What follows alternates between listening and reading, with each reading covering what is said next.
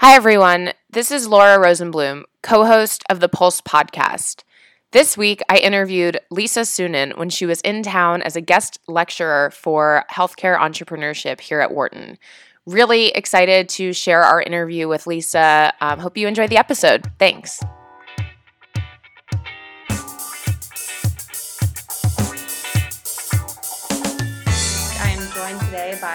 Suennen. We are really excited to have her as a guest. Thank you. Yeah, um, it's a chance for Lisa. Um, Lisa hosts her own podcast, which we'll talk about in a second, but it's a chance for her to play guest for a change. Lisa, you have so many impressive achievements from 15 years at the Psilos Group to being part of the inaugural class of the Aspen Institute's Health Innovators Fellowship. You were a member of the Aspen Global Leadership Network. You worked for GE Ventures. Um, and to give a little snapshot of what you're up to currently, I'm going to read your Twitter bio. Okay, then. um, to quote you, um, you're living at the nexus of tech, health, venture capital, and actual human reality. Currently at Manatt, the Venture Valkyrie blog, Tech Tonics podcast, CSweetener, and of course, Go Bears, which I think you mention in almost every podcast episode that you do. So really appreciate you being here. Um, sure, I do feel like I'm cheating on Berkeley by being here at Wharton. you mentioned it. So Lisa just spoke in the healthcare entrepreneurship class, and she, of course, included Go Bears as part of that too. Um, so really appreciate you taking the time and being here. Um, to kick things off, wanted to set the stage with the Tech Tonics podcast a little bit. Um, you and David Shaywitz host a popular health tech podcast um, focused on, as you described, the people and passion at the intersection of technology and healthcare. Um, if you're a listener of the Pulse podcast, I think you would really enjoy Tech Tonics as well. Um, it's one of the reasons I was actually so excited to interview you, Lisa, um, was to give you the chance to share more about your experience. You've had a number of really amazing interviews. Some of my favorites have been Zoe Barry from ZappRx, uh, Matthew De Silva of Notable Labs. Um, those are just two that stood out yeah. to me as really exceptional interviews. Um, another one that stands out is your interview with Sam Brash of Kaiser Ventures when you asked one of my favorite interview questions that I'm going to repurpose, which is what did you want to be when you grew up? I think that'll kick things off for kind of your career path today. Okay, nicely. so what I wanted to be when I grew up um, was uh, from pretty young age, I want to be an investigative journalist in the political world. I saw All the President's Men when I was pretty young, whenever that came out. I forget what year it was. Great movie and I was hooked. That was my plan. Didn't work out. That's awesome. So what what did you do instead? Obviously, the political um, journalist thing. Yeah, I didn't do the political journalist thing. I kind of wet my whistle journalist wise on um, my my blog now, but um, I um, I ended up doing a couple years working in software companies and marketing and, and, and communications. And then I joined a healthcare startup that at the time was called American Biodyne. This is back in the late 80s. Yeah, there we go. I'm trying to get my decades right. and um, it was really, you know, before anybody talked about startups or any of that, you know, we, d- we did not have venture capital backing. Um, we were a company focused on building high quality, responsive, you know, personalized approaches to treating people with behavioral health and substance abuse conditions. Um, we call it managed care, you know, now, but really it was you know, a pretty comprehensive, almost like a, you know, PPO system for, for mental health and substance abuse, carving it out from employers and payers. I was there um, not at the first year. I, was, I joined later and ran sales and marketing and, and product areas for and government uh, market areas. It was great. I was there from the growth of the company from very small to you know to 800 million in revenue, um, and we went public and then we got acquired, and then we took ourselves private, and then we got sold. It was a wild ride. Nine years. Wow. Wild. Yeah, I think you've touched almost every area within healthcare technology, and it's great that you kind of started out in the operating space. Yeah. Um, so, wanted to um, talk a little bit about Venture Valkyrie. You had a post that came out just yesterday. It's hot off the press. The three essential questions that every investor must ask, and to summarize for our listeners, the three questions are number one, is this idea a product or a company? Um, the second is, is this a char- charismatic person or a great leader? And the third is, is this a good idea or a good investment? Which I think is a really pithy breakdown of how to evaluate opportunities in this space. So I'd love to break these down and unpack some of the sentiments that you discuss in your blog post. Sure. Um, so the first question is this a product or a company? Um, some of the companies that you're talking about, um, you summarize kind of implying that they they solve a vertical problem, but they're not sticky or not systematized within the healthcare space. Um, is there an example of this maybe that you can think of that? Well i think the problem is more that they're nichey that they might be very good. They might be solving a really you know important problem but one that's small. And the challenge there is that the buyers in healthcare and i'm mostly talking about on the clinical side although it's true on the administrative side too to a certain extent most of the products um, most of the buyers in healthcare don't want to buy a million different products from a million different vendors they really like buying from just a few vendors that they rely on regularly. And so if you're building an app to treat, you know, your left pinky finger, and now you got to buy another app from somebody else to treat your right pinky finger, you know, and I know it's a bit tongue in cheek, but you know, seriously, it's kind of the way it looks to the buyers mm-hmm. that they mm-hmm. get approached by hundreds and hundreds of, you know, makers of different um, digital health products, and they are frustrated and don't want that. So it's very hard to sell what you've got and integrate it into the system. And I think it's particularly challenging for those companies because they are sort of setting themselves up to be companies, not products to be sold in a trade sale in the short term. More capital efficient model, you know, more like how pharma does it with biotech. Mm-hmm. And I think they're going to struggle because they raise too much money, they get too bloated with overhead for what they actually can be. I think they're if they can be done very capital efficiently, they can they can be great. It's interesting the the vendor model that you talk about that these entities that they sell into are now working with hundreds of different vendors. Um, is there a sense that they're not only competing with the company that's exactly like them within the space that they're playing in, and then they're also competing with the vast set of you know fingers one through nine. If they're finger ten, yeah, I mean it's you know I think the simplest example of this is is like if you're a hospital system and you've chosen Epic as your EMR, which you mostly have, yeah. um, you're mostly interested in buying more stuff from Epic. You know, the, the different modules, the scheduling module, the wayfinding module, the whatever, if you can get it from Epic. Because it's easier, it's integrated, it's one vendor to point out if there's a problem. When people come to you and try to sell you separated products for scheduling or wayfinding or whatever it may be. Um, best of breed. They may be much better products in some ways. You know, now you have to go through the trouble of integrating. Now you have to go through the trouble of changing the workflow. Is it really worth it? And it's not often worth it to the buyer. Now, when you get deep into the clinical side and you say, okay, fine, I've got my clinical app for treating, you know, asthma mm-hmm. or whatever, and you go to the employers to sell it, the employers are not accustomed to contracting with this many companies directly, and and they're frustrated because they don't want to. So they'd rather see somebody come with a suite of products for your whole body or at least your head, you know, and um, limit the amount of exposure they have to different vendors. It's really complicated.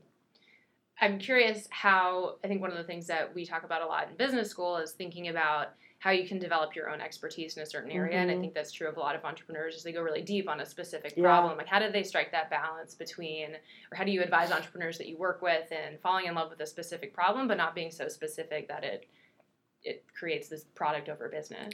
I mean, yeah, it's always a challenge. I mean, being an expert in something is always helpful, right? Um, I think I think the challenge there is to, decide whether you should build something completely separately or to try to go inside a larger organization and build it. Um, and I think there's oftentimes a real um, romanticism of what entrepreneurship is.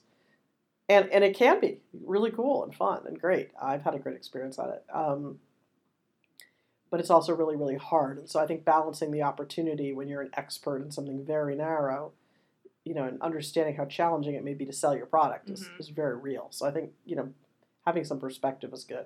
Yeah, that makes sense. Um, so we started to touch on a little bit of the founder and who who founders might be, whether they have expertise in a certain area. Um, so this brings me kind of to your second recommendation or question: Is this a charismatic person, or is this person a great leader? Mm-hmm what is your framework or how do you think about assessing great leadership skills in founders? Great leaders hire great people. They establish a real esprit de corps with those people. they are um, not arrogant. They listen really well to their teams and to others. Um, they, but they're decisive, and um, once people have made decisions, they enforce that and make people stay on the on the boat in a in a way that's constructive. Um, they recognize their shortcomings and fill them with other things, you know, other people, other capabilities, other whatever. And they recognize their own limitations when it's time to change their role. You know, um, I always ask entrepreneurs when I'm meeting them, you know, and thinking seriously about funding them, whether they think um, there'll come a time when they might not be the right CEO anymore, and when that time might be. And I'm always a little leery of the people that say to me, I'm the only person that can ever run this company. Because usually that's just not true. Sometimes it is true. I mean, we definitely have great examples out there in the world of founders being the right person to run a company and the only person that really probably could have done it. But it's rarely true. And I think sometimes it is, it's always important for people to have self awareness, you know, and, um, you know, when you get somebody who's very charismatic and or and also maybe very arrogant or confident to the point of they think they're the only person in the world that knows everything, you got to really worry. Sometimes people are very charismatic and don't think that. They're they're just very charismatic, but they're not great leaders. They can't compel people to follow them in a positive way, um, or they're afraid to hire great people because it might make them look weaker. Um, you got to kind of root that out as much as you can at the front end what are some and i sort of asked this question thinking about um, a lot of our listeners who may be interested in working at startups how how would someone assess or what types of questions either from the joiner perspective or the investor perspective what are the ways other than spending time with someone that you can identify part of it's spending time yeah. i mean go like literally spending some time mm-hmm. even if it's like taking a walk or going out for pizza or something like getting out of the office is really good i think also going and talking to the people that work with them is really important so I'm curious about this because I, I know in your blog post you mentioned reference calls. What is the best way to get at what you need out of a call like that instead of, you know, someone might have be surrounded by a network of people who will of course speak really highly of them, but you want to Well, first deeper. of all, I've been amazed how many times I've been given a reference list and some of the people don't like the person who gave them the list or gave me the list. I'm amazed how poorly people check their own references with people or how unself-aware that person might be. Um, and so that that's a good clue for starters. Um, number two, when you talk to the people on the reference list, ask them who you should call that's not on the list, because they may have suggestions, and you can do your own research about and network to people that aren't on the list about where those people have been before and why they left and what their experiences were of people who worked for them. Um, I think it's really important to go off the list. yeah. You know, because if people are at all self-aware, they they will give you, like you said, a list of their fans. Yeah. Um, so it's important to go elsewhere. So, question number three is this a good idea or a good investment? Um, what is there a ceiling to how many small solutions that entities like providers or payers can handle and you sort of you talked about it a little bit with that big point that something like epic where it's a one-stop shop could always beat the smaller players but i just see i've talked to i think i've spoken to four healthcare startups in the past week that all have pilots or moving forward with contracts with penn like mm-hmm. what is the limit to the these massive institutions how, how mm. quickly they can move in working with some of these smaller entities i'm not sure there's a limit per se but less is more you know, and um, I think you also have to be aware of how big what you have can really get. I think people fool themselves into the total available market numbers. They aren't real honest with themselves about that a lot of the time. Um, and how much of the market they can penetrate. I, I can't tell you how many times I've heard if we just get 1% of yeah. X market, you know, we're rich. And um, getting 1% of any market can be really, really hard yeah. if it's a large market yeah. and you have competitors. So, you know, I think I think part of it is thinking about the timeline over which adoption is going to take place. You know, in healthcare, adoption is really slow. The companies that are succeeding now have been around for a long time, sometimes 10 years or more. And so you have to be kind of aware of that risk that it's probably not going to be a five or six year endeavor. It's going to be a 10 year or more endeavor to get to the promised land. And so, I think when you're thinking about an investment and you have a time horizon and maybe your fund's in its seventh year of life, you don't want to invest in a company that's the beginning of a 10 year odyssey. Mm-hmm. You know, you got to be thinking about switching to late stage at that point. Um, you know, I think you cannot get enamored of the technology. You have to think about the distribution issues, the reimbursement issues, the who's paying, you know, who's gonna pay issue, regardless of how cool the stuff is. There's lots of cool stuff. Not all of it makes it. Yep. That's the who's paying is rule number two on Lisa Suennen's Probably should 13 rule rules one. of healthcare, which is a good transition because I wanted to ask you about this. Uh-huh. Um, so a couple of the rules really stood out to me. Um, obviously, we just talked about rule number two: if you aren't sure who will pay, you are doomed. And I've done a little bit of healthcare investing, um, and that's always the first question, thanks to your rule. um, but rule number three really um, stuck out to me. And rule number three for our listeners is patients are the point. Don't forget to include them in design and testing. Um, this is obviously an important thing not to overlook because you want to make sure your end users are engaged and, and there's actually value in what you're providing to them. Uh, but there's also a lot of caution around testing with patients, whether it's sensitivity, privacy, obviously outcomes. Um, what are some of the effective ways that you've seen companies go about actually testing with patients and who is getting this right? Um, well, and obviously this is just you know more the clinical stuff, stuff that's administrative. You have to go talk to the users. Mhm. It should say the users, but in any event, when it's clinical and it's patients, I think the people who get it right are those that sort of follow the lean startup approach. Talk to 100 potential customers before you build anything. Um, I think that lots of people are willing to talk. You, it's, it's finding the right people. That's the challenge. You can do it through focus groups. You can do it through um, social media, or at least finding the right people. There's lots of ways to find people. Uh, I think what you really have to be careful of is that you ask honest questions, that you don't create the answers by your question order or content. Um, questions you may not like the answers to, you know, and really let the people talk um, as opposed to direct them through the question list and give them things to touch and feel or try if you can. I, I you know, it's really um, amazing to me how many companies I meet with that are focused on patients who've never spoken to any and really don't know that people wouldn't pay for this, Mm-hmm. you know, um, or what people would pay for it, which is a question you can ask, you know. Uh, so I, I really encourage entrepreneurs to spend time on that. And when they come in and they haven't done that, that to me is a sign they're probably not going to be successful.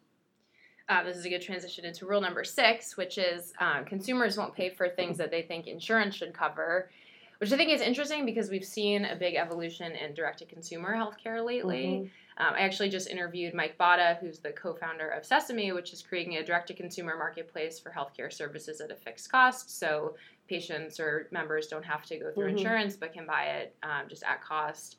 Um, so Beca- is that for people with high deductibles? it's or- either for people with high deductibles or for people who don't have insurance. So Okay. the opportunity is there for both of them.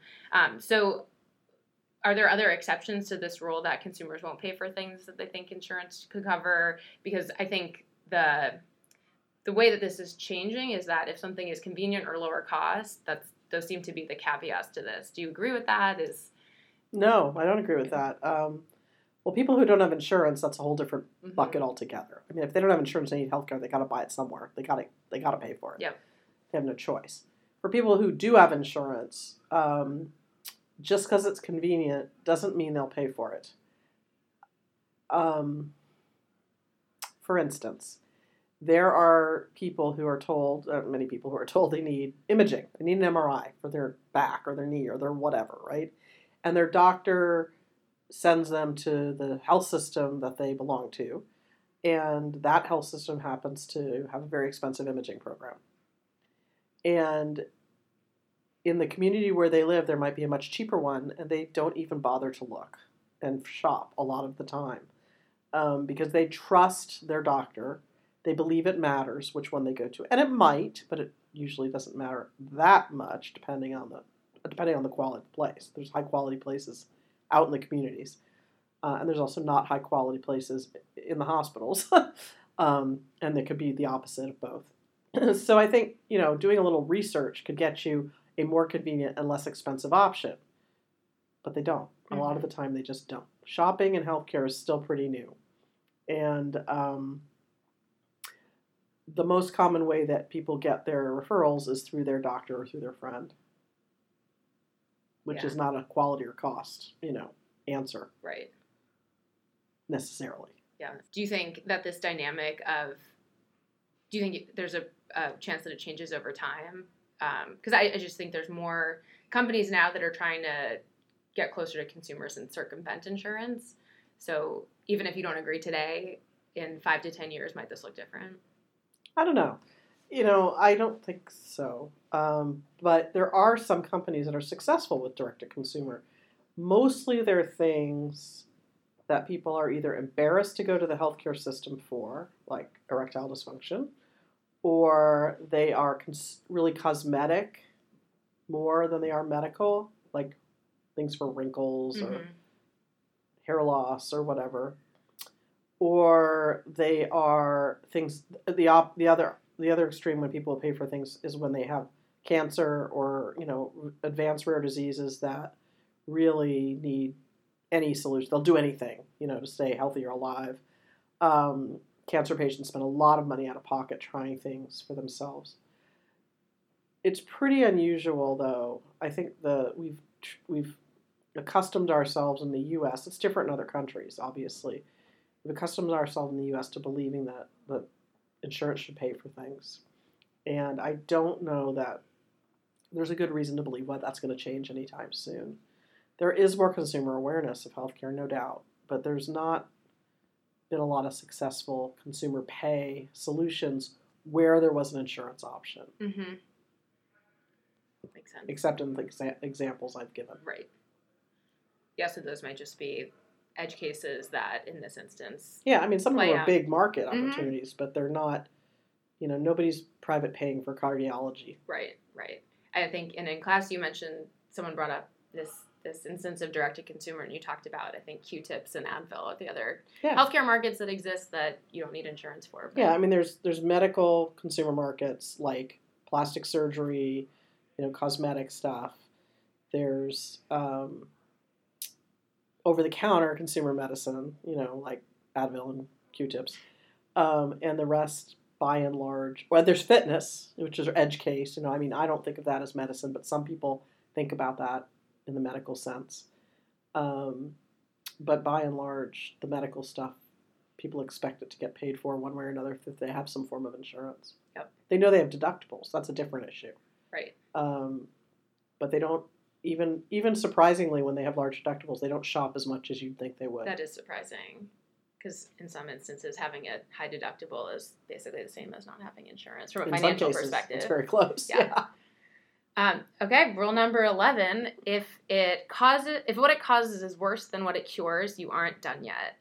Um, so I think I, this one was really interesting to me. Um, I'm curious, in your experience, how willing you think people are to see the light about something, and I put air quotes around "see the light" um, when something is actually causing something worse than what it cures. Because I think um, in healthcare, there's a lot of there's a lot of mission driven objectives and i think that motivates a lot of people in their day to day or how do you think people react or think about this this rule have you seen people fall victim to it and, and not acknowledge when they may have limitations Well, I think sometimes entrepreneurs expect consumers, patients to go to extreme measures to use their product, and extreme by the definition of the user.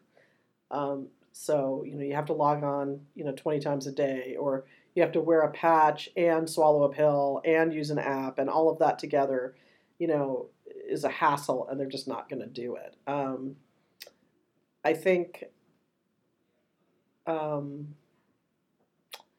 there are products where they like literally hurt to use them, you know, and so, you know, I can think back on products I've tried where they come in and it's consumer direct product. All right, let me try it right now, you know, and you're like, ow, that didn't feel good, you know, blood t- a blood test type of thing or something.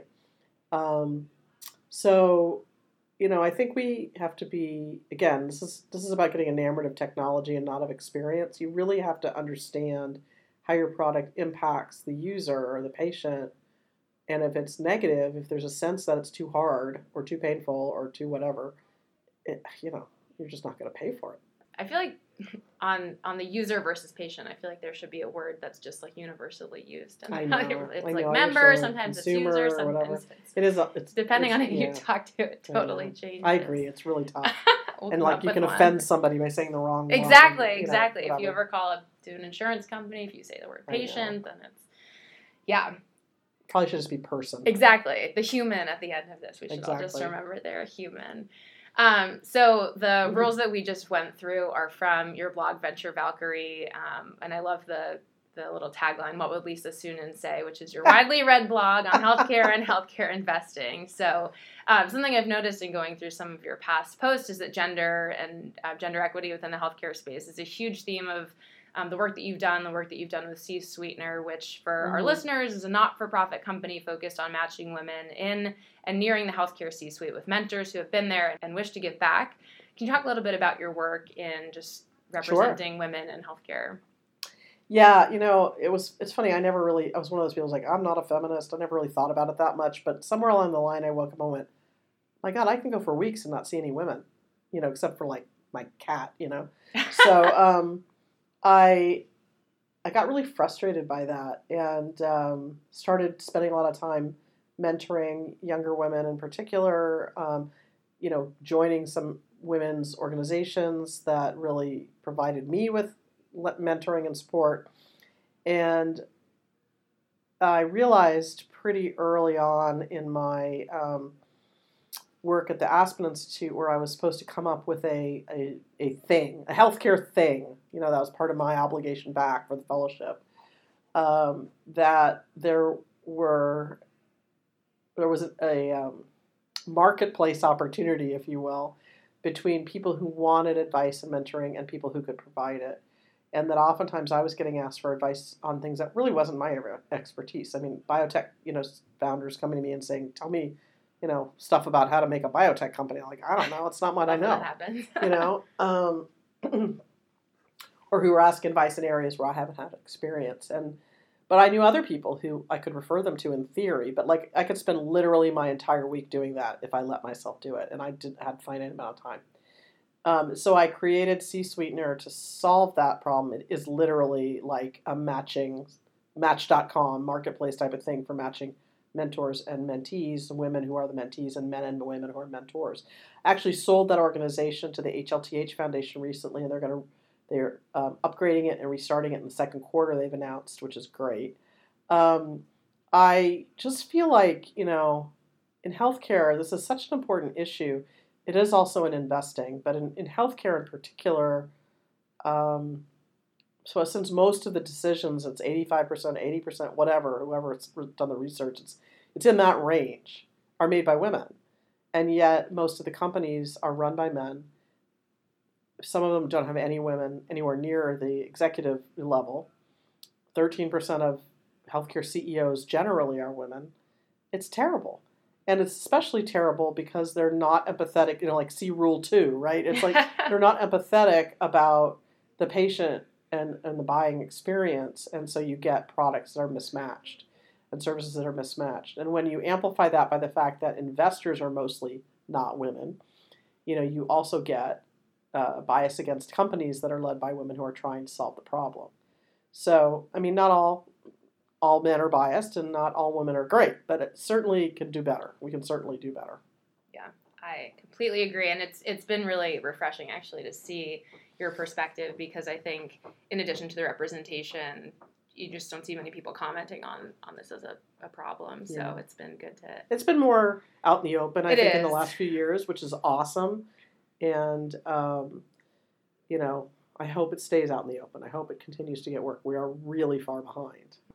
So we talked a little bit at the beginning about your relatively new role at Manatt, Mhm. um, and that you've transitioned there. I think a year and a half ago. Uh, just over a year Just ago. over a year ago. Yeah. Can you talk about that uh, career transition for you and Yeah. what you're up to there? So when I left uh, GE Ventures, uh, a place I really enjoyed working, um, but it was, you know, reasons uh, beyond my control that it was time to leave. Um, the um, I was trying to decide if I wanted to go back to a venture role, if I wanted to go to an operating role, or if I wanted to go do consulting again, which I'd also done, done all three. and um, the chairman of Manatt um, offered me an opportunity to do all three at one place. Um, so I have an operating role where I run the digital technology group. I have a consulting role where I work in the healthcare group consulting, and I work also to run their Manatt Venture Fund. So I kind of went, yeah, well, it's hard to say no to that. um, it's a great company. It's really um, forward thinking. It's a mixed organ. It's an organization that has a large consulting practice, a large legal practice, a law firm, and also the venture funds, which is very unusual. I've never seen anything else like it. And it really puts pretty smart people together. I mean, I really am impressed by my colleagues every day and um, very appreciative of the opportunity to work with them. That's great. I think that's that definitely sounds like a really unique triple threat Yeah, type trifecta. it's cool. Yeah. Um, any advice for a lot of our listeners are MBA students? Um, we started to broaden our reach, but any general advice for folks who are maybe in the job market looking for opportunities within the healthcare technology space? Any um, ways in which they should think about how they're pursuing their next opportunity? Well, I would say I, I often get asked a lot about people who want to become venture people. You know, do you want to join the venture world? I would say don't go straight there. Go through operations. You know, work at companies first. You, there's no substitute for that experience in when you're thinking about investing in a company or working with a company on problems they're having. Because by the way, when you're not working with them is when they're doing great, so they don't need you. when they need you is when they're having challenges. And if you've never experienced any of those challenges, it's really hard to be a good counselor to those companies. Um, I also would say that um, I also get asked a lot about should I join a startup or should I join a big company?